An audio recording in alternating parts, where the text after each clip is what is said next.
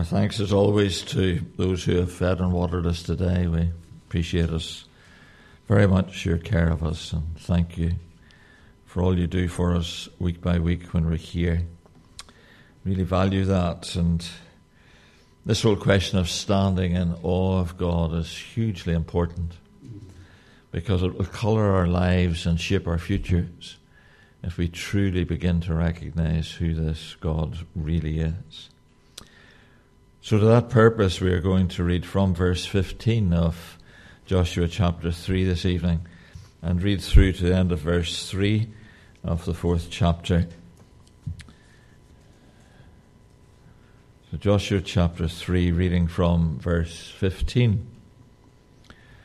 Now, the Jordan is in flood all during harvest.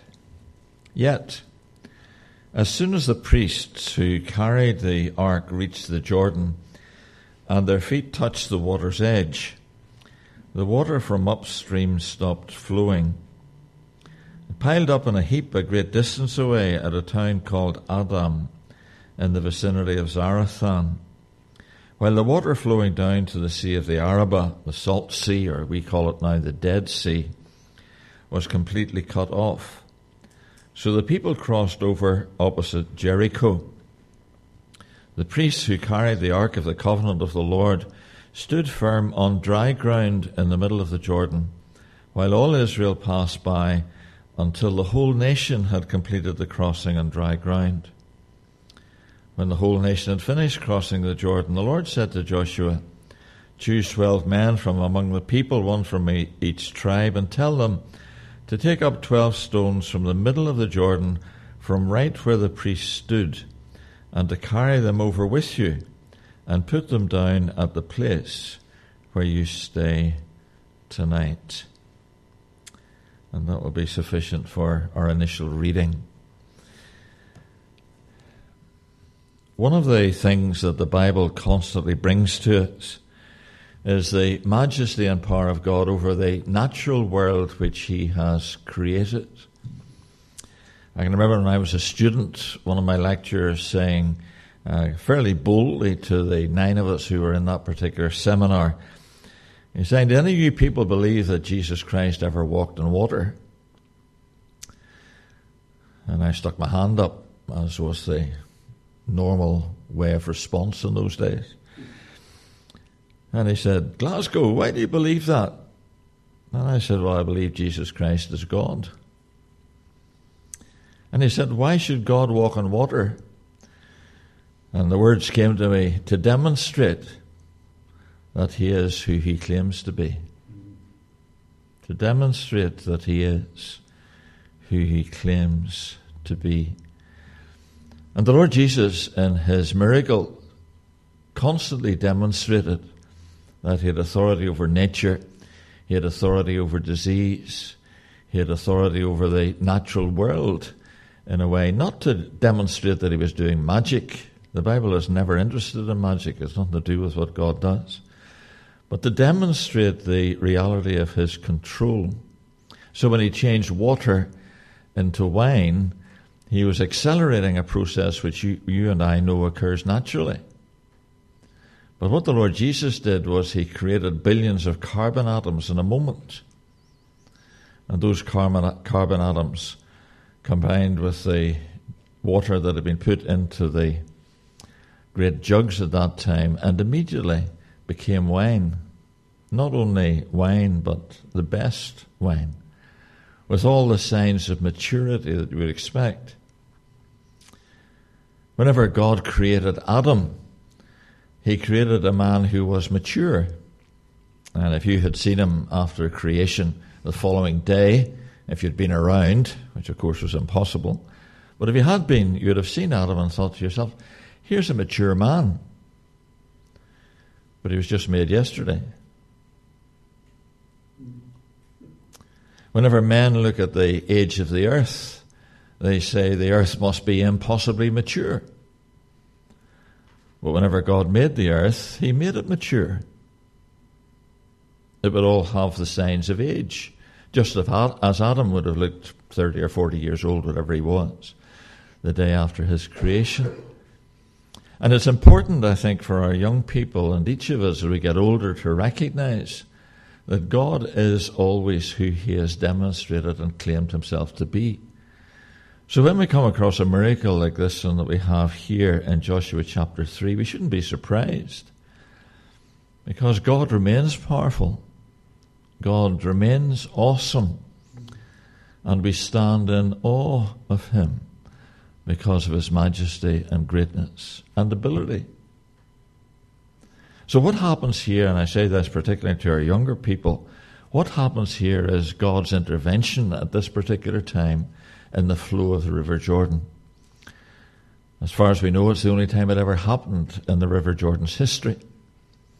You'll notice how closely the scripture is in relation to when it happened. And you have in verse 15 where our reading began, now, the Jordan is in flood all during harvest. And if you went to the Jordan today, you would find exactly the same thing. As the snows thaw on Mount Hermon and flows down into the early part of the Jordan, and then eventually into the Sea of Galilee, and then from the Sea of Galilee down to the Dead Sea. In that particular situation, the river floods where it flows slowly. You'll remember that the Dead Sea is. Anybody tell me how many feet it is below sea level? Those of you who were taught such things in your geography. I think it's 600 feet.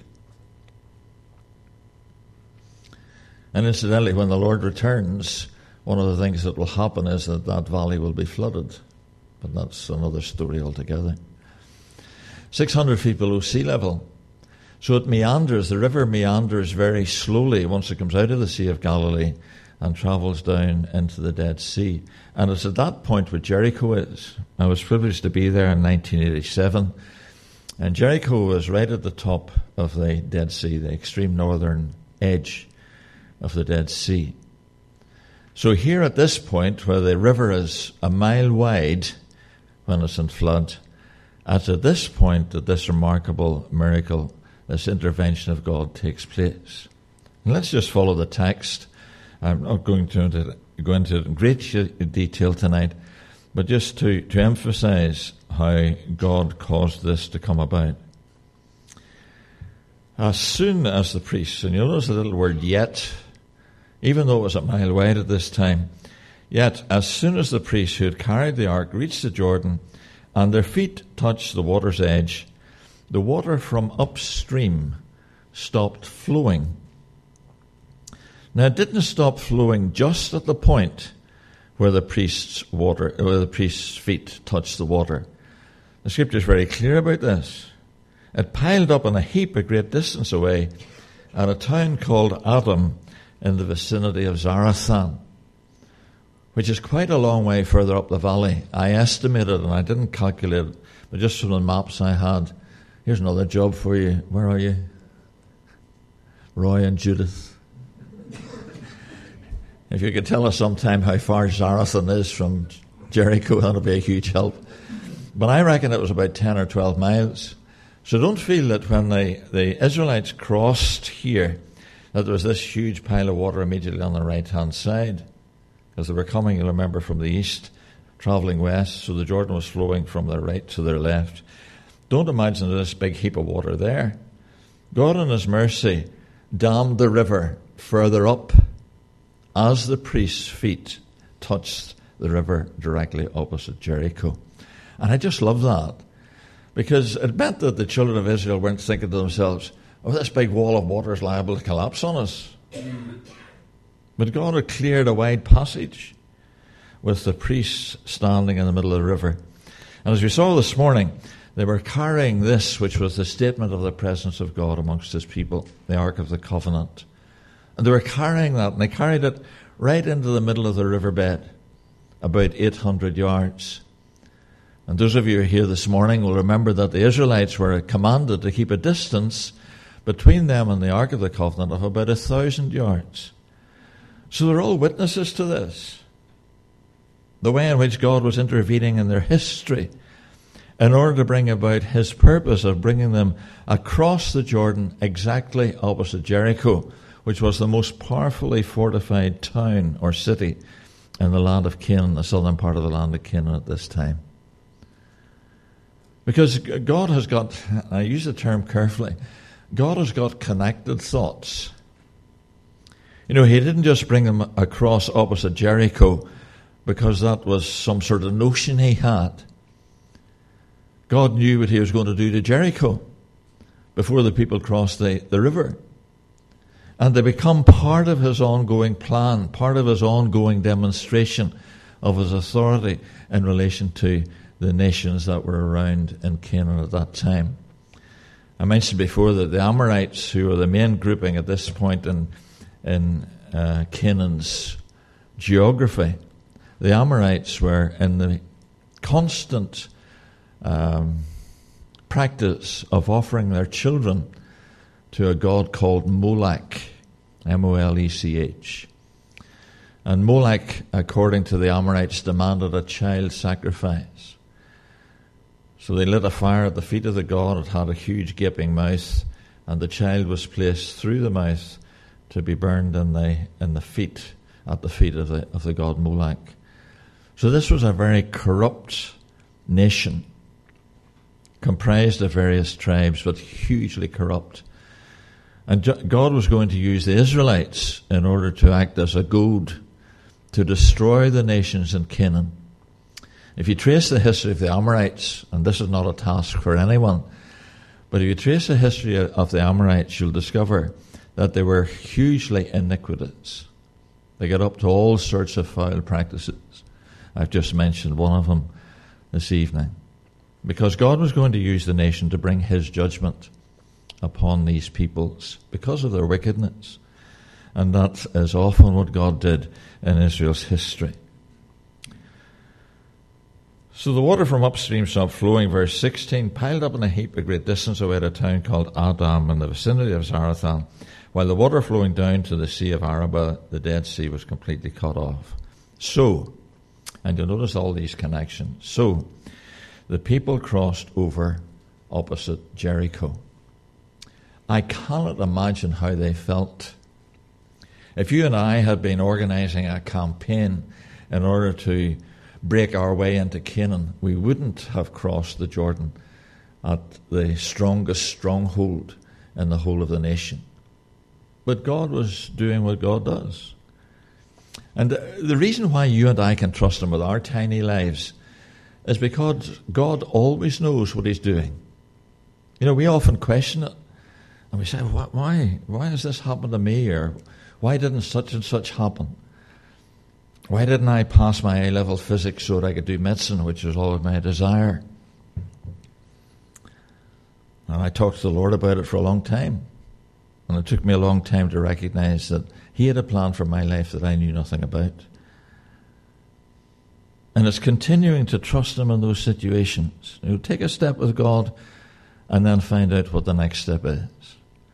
He's not going to give you a blueprint for your life but he will continue to reveal himself to you as you live for him. So they cross over right opposite Jericho. And the priests who carried the Ark of the Covenant of the Lord stood firm on dry ground in the middle of the Jordan. As I said, never happened again. Just this one point in history. The priests were carrying the Ark of the Covenant, the Ark of the, the Promises, the Ark of the Testament of the Lord. And they stand firm in the dry ground. And you'll notice this little phrase while all Israel passed by until the whole nation had completed the crossing on dry ground. God never does things by half. He always accomplishes his purpose. And all he requires of his people is that they do what they're told. You know, it, it's so easy for us to complicate our Christianity. But it's not complicated. You know, observe to do all that I command you was the word which came to Joshua in chapter 1, as you'll remember when we looked at it. Observe to do all that I command you. And the Lord Jesus, when he's talking to his disciples in the upper room, he says, You demonstrate that you're my disciples if you do what I command. You know, you don't demonstrate you're a, a Christian by singing hymns. You don't demonstrate you're a Christian by going to church, though you should. But you demonstrate you're a Christian by doing what God tells you to do. And whenever you're reading the scripture and someone comes into your heart from the scripture and you recognize it's God speaking to you, all he requires from us at that point is to obey him. To obey him and to walk with him. That particular morning, the Israelites had absolutely no idea how they were going to get across the River Jordan. By the evening, they were across the River Jordan because they had done what God had told them to do. I was thinking, I mentioned, I think, this last Sunday, I, I would have been really glad if I wasn't a priest carrying the Ark of the Covenant on this particular occasion. Can you imagine? You're coming this to this river, which is, you know, it's in spit. It's running as quickly as it ever does. It's a mile wide. And all you've got is the token of God's presence on your shoulders. And you have to put your toes in the water before anything happens. Don't you? You can't sort of stand back about 10 yards and say, Well, Lord, if you're going to do something, you better do it soon. Because the Lord has said, as soon as your feet touch the water, then there'll be a way open to you. And it's so difficult. You know, you're approaching a situation, you're dealing with something in your Christian life right now, and you know the Lord's talking to you about it, eh, and you know what He would have you do. The, the difficult thing is the next step. And He'll show the way when you take the step, but He doesn't show the way before you take the step. That's what faith's about. It's about trusting God to do what God does, rather than telling God what we want Him to do. And here, all Israel passed by until the whole nation had completed the crossing on dry ground. And that which would have killed them without God's intervention, God makes a passageway through and brings them into this land which He has promised to give them. But they have to walk there. And you're saying, oh, it was easy. Yeah. But you could see the water had stopped now. But how did you know as you started to cross the, the valley yourself that the water wasn't going to start flowing again? It's easy because you know the history. It's not easy in the moment. You know, I used to think, after I've been a Christian for 60 odd years, that somehow or other it would get easier. It doesn't. You know, you young people who have come to faith recently, recognize you're going to have to trust the Lord all your life.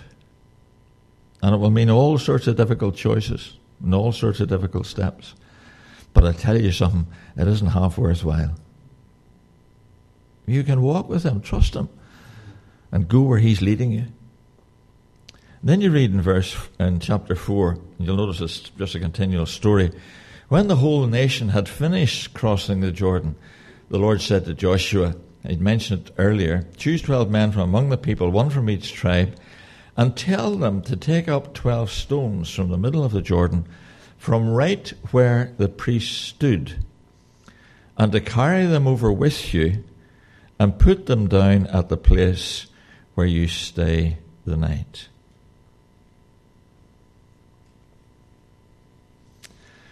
So each tribe had one person who could witness to what God had done in the middle of the River Jordan. They carried a real stone or rock out of the middle of the riverbed and they took it across the Jordan and they put it down that night. And you think to yourself, what on earth is that about? Let me read to you this. Don't put the text up, Kevin. Joshua called together the twelve men he had appointed from the Israelites, one from each tribe, and said to them, Go over before the ark of the Lord your God into the middle of the Jordan. Each of you is to take up a stone on his shoulder according to the number of the tribes of Israel, uh, tribes of the Israelites, to serve as a sign among you. In the future, when your children ask you, What do these stones mean? Tell them that the flow of the Jordan was cut off before the ark of the covenant of the Lord when it crossed the Jordan, the waters of the, of the Jordan were cut off. These stones are to be a memorial to the people of Israel forever. And we discover later on in the chapter that they built them as a cairn on the Jordan, on the west side of the River Jordan. So once you were in Israel, it was possible for you, even if you lived in the chi- tribe of Gad right up in the northwest of the country, possible for you to say to your mum and dad, You know, you told me those stories about the stones, the stones that were right in the middle of the River Jordan. How can I know it's true? And your mum and dad could say to you, When you go for a wee journey down through Israel and go the 130 miles down to the Jericho and the borders of, the borders of the River Jordan, and you'll see there 12 stones. And your uncle Joshua, or Fred, or whatever his name happened to be, he carried that stone out of the River Jordan, and it's in that pile. God brought all the tribes across, 12 stones, one for each tribe. And every tribe has got a memorial on this side of the Jordan to remind you of what God has done. And the teaching's so evident, isn't it? What, are we going to do in a moment, those of us who are Christians? We're going to take bread and wine as a statement of the covenant, the new covenant that the Lord Jesus has made with us. Because the blood is the new covenant in my blood, the Lord Jesus said. He's established a memorial. We do this in memory of Him.